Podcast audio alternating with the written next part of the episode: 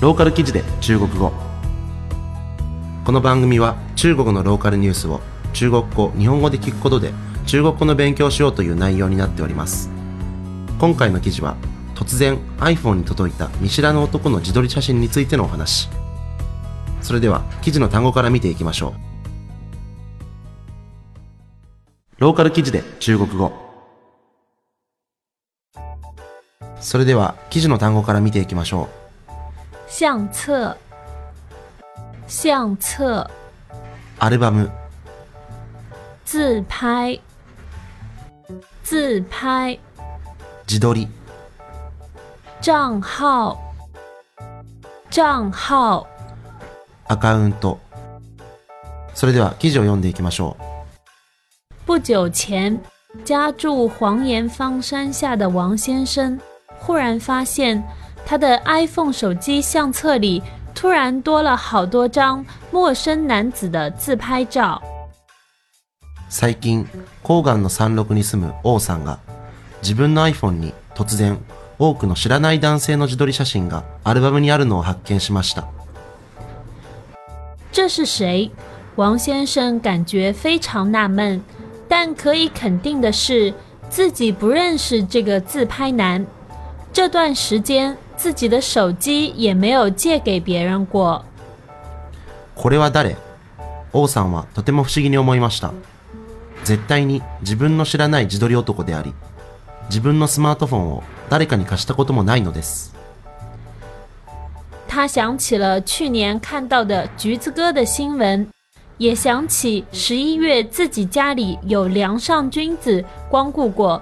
一个 iPad 被盗。 彼は去年読んだブラザーオレンジのニュースを思い出し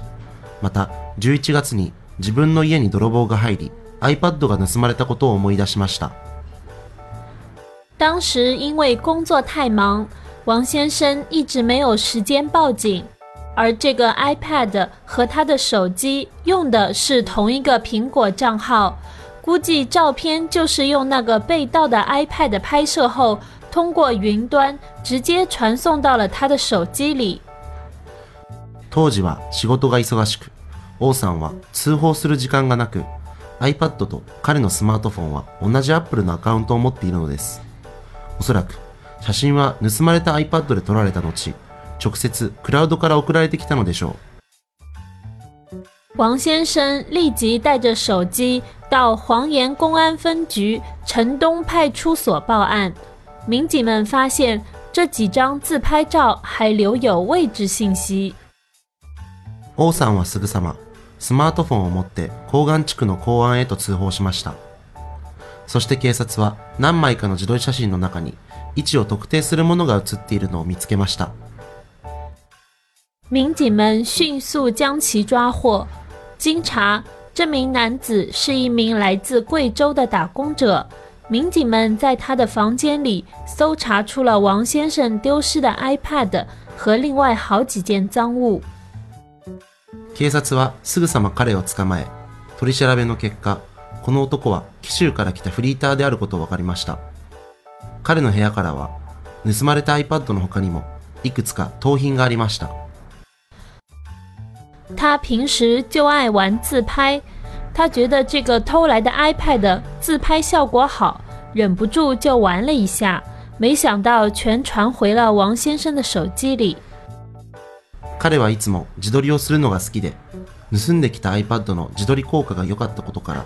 思わず試してしまったとのことです。王さんのスマートフォンへと全て転送されているとは思わなかったそうです。このニュースはチャイナニュースからの出展です。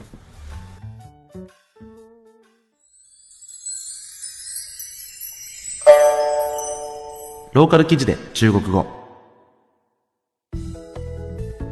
それでは単語のおさらいからしていきましょ相册，相册，うアルバム。自拍，自拍，自撮り。账号，账号。アカウント。いかがだったでしょうか？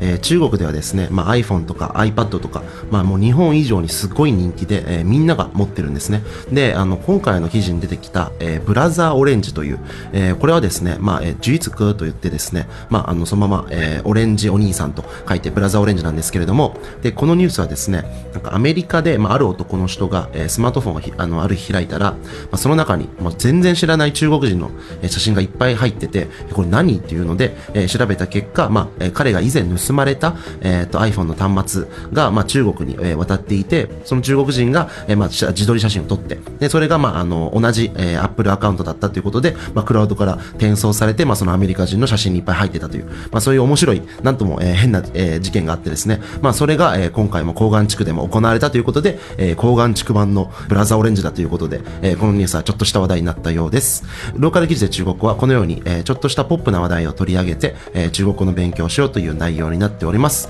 それでは次回をお楽しみに。再见。